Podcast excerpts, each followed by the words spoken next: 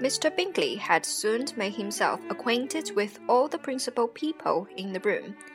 He was lively and unreserved, danced every dance, was angry that the ball closed so early, and talked of giving one himself at Netherfield. Such amiable qualities must speak for themselves. What a contrast between him and his friend!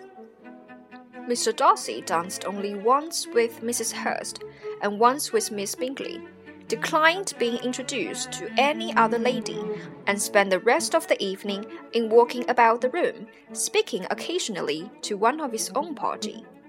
His character was decided. He was the proudest, most disagreeable man in the world, and everybody hoped that he would never come there again.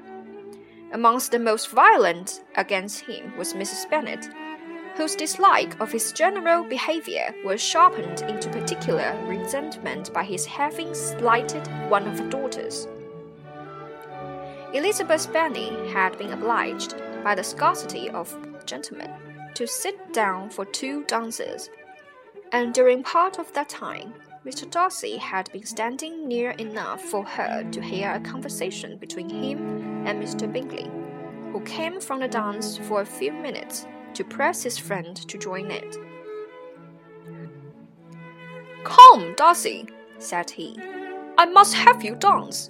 I hate to see you standing about by yourself in this stupid manner.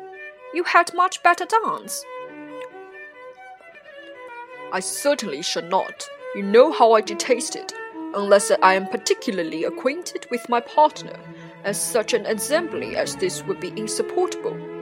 Your sister are engaged, and there's not another woman in the room who would be not a punishment to me to stand up with.